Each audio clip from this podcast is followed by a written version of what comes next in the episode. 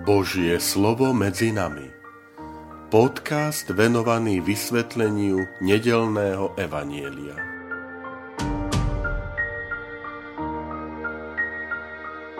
Vítajte, milí priatelia, pri počúvaní tohto môjho podcastu. Volám sa František Trstenský, som rímsko-katolícky kňaz, farár a dekan v Kežmarku.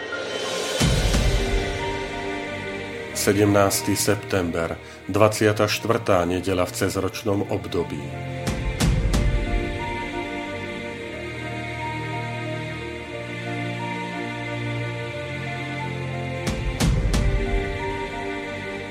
Čítanie zo svätého Evanielia podľa Matúša. Peter pristúpil k Ježišovi a povedal mu, Pane, koľko ráz mám odpustiť svojmu bratovi, keď sa proti mne prehreší? A zda sedem ráz. Ježiš mu odpovedal, hovorím ti nie sedem ráz, ale sedemdesiat sedem ráz. Preto sa nebeské kráľovstvo podoba kráľovi, ktorý sa rozhodol vyúčtovať so svojimi sluhami. Keď začal účtovať, priviedli mu jedného, ktorý bol dlžen 10 tisíc talentov, ale pretože nemal skadial vrátiť, pán rozkázal predať jeho a jeho ženu, aj deti všetko, čo mala dlh splatiť. Vtedy mu sluha padol k nohám a na kolenách ho prosil. Pozhovej mi a všetko ti vrátim. A pán sa nad sluhom zlutoval, prepustil ho a odpustil mu aj dlžobu. No len čo ten sluha vyšiel, stretol sa so svojím spolusluhom, ktorý mu dlhoval sto denárov. Chytil ho pod krk a kričal, vráť, čo mi dlhuješ. Jeho spolusluha mu padol k nohám a prosil ho, pozhovej mi a dlžobu ti splatím. On však nechcel, ale odišiel a vrhol ho do žalára, kým dlh nesplatí. Keď jeho spolusluhovia videli, čo sa stalo, veľmi sa zarmútili. Išli a rozpovedali svojmu pánovi všetko, čo sa stalo. A tak si ho pán predvolal a povedal mu, Zlý sluha, ja som ti odpustil celú dlžobu, pretože si ma prosil. Nemal si sa teda aj ty zľutovať nad svojim spolusluhom, ako som sa ja zľutoval nad tebou? A rozhnevaný pán ho vydal mučiteľom, kým nesplatí celú dlžobu. Tak aj môj nebeský Otec urobí vám, ak neodpustíte zo srdca každý svojmu bratovi.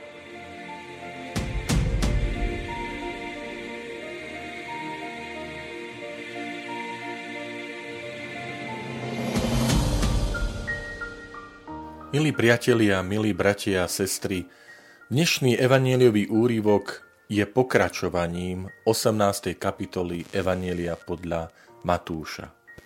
Je to jedna z piatich Ježišových rečí, ktoré zostavil evangelista Matúš, tie jednotlivé náuky pána Ježiša, vložil tak, že vytvára tých 5 celkov, ktoré voláme 5 veľkých Ježišových rečí. V tomto prípade pán Ježiš ukazuje, že používa viackrát vtedajší spôsob židovského vysvetľovania, keď na priamu otázku Petra nedáva priamu odpoveď, ale používa príklad, použije podobenstvo, aby sa v ňom poslucháč identifikoval, aby sám našiel odpoveď. To je úloha Petra.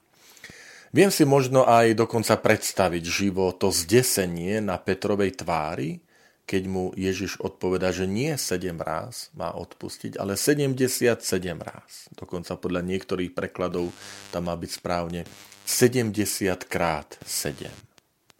Prečo si myslím, že bolo to zdesenie na Petrovej tvári?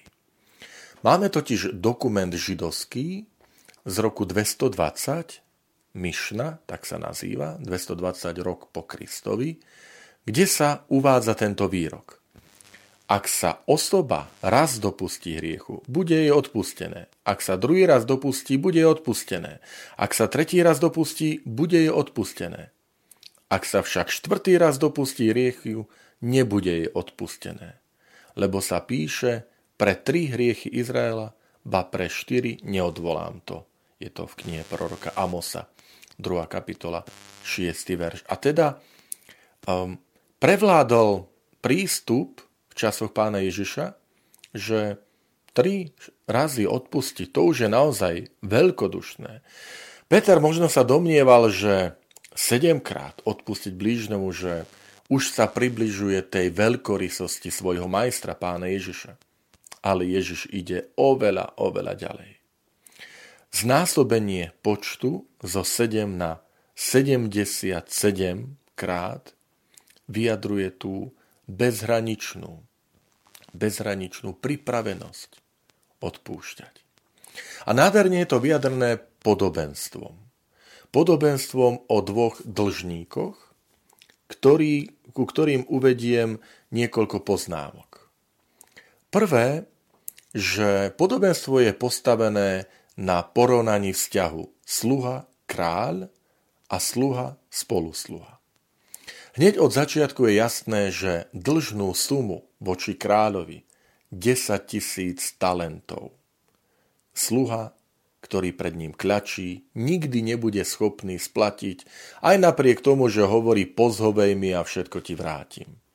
Tak sluha aj kráľ vedia, že prísľub vrátenia je nereálny a to preto, že, milí priatelia, suma 10 tisíc talentov v prepočte predstavovala dlh, ktorý si vyžaduje odpracovať približne 200 tisíc rokov.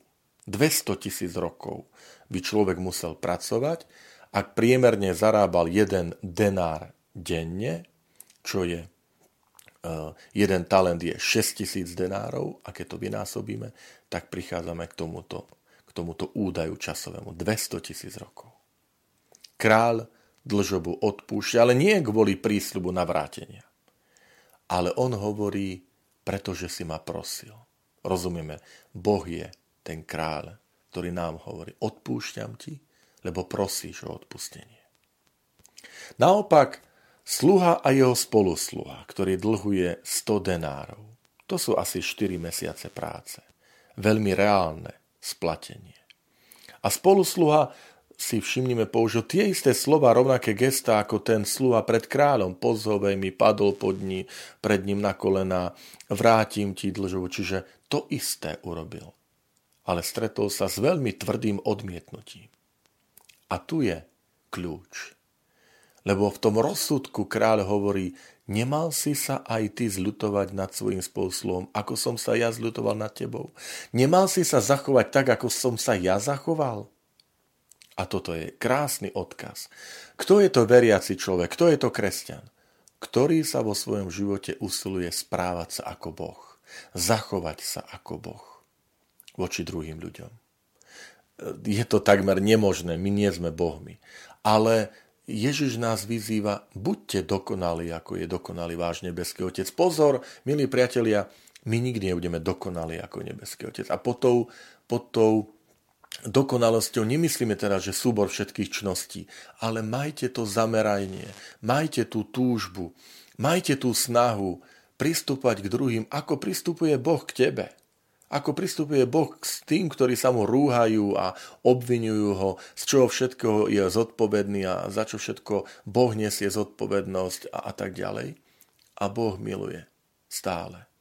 Krásne slova Sv. písma, ktoré hovoria, že Boh dáva slnko svieti na dobrých i zlých. A dáva dáš na spravodlivých a nespravodlivých. A od nás Milí priatelia, od nás sa žiada to isté. Napodobňujme ho. Napodobňujme ho v tom, aký je Boh. Známy talianský biblista Massimo Grilli mimochodom patrí medzi mojich obľúbených biblistov a aj v Slovenčine má, sú dostupné, máme jeho knihy, ktoré boli preložené z taliančiny, tak on tento úryvok o dvoch dlžníkoch komentuje nasledovne. On hovorí, že Majme na pamäti také tri prvky. Prvý prvok je, ty si človek, ktorému sa odpustilo. Prvá vec.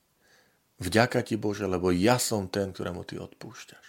Ja som ten, ktorému bolo odpustené. To, to vedomie vďačnosti, že, že Boh odpúšťa moju vinu.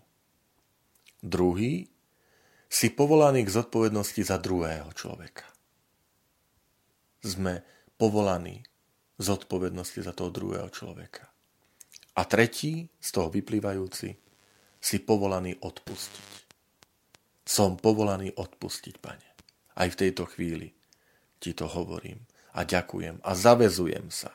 Zavezujem sa k tomuto povolaniu. Pane, ty ma posielaš, lebo mojím povolaním je odpustiť tomu druhému. A to vzájomné zľutovanie, vzájomné odpúšťanie, vzájomná pomoc, dvíhanie sa smerom k Bohu je jeden z tých nosných pilierov, aby aj vnútri našich komunít kresťanov veriacich tie vzťahy sa čo najviac približovali k tej perspektíve Božej, ako sa Boh správa k nám.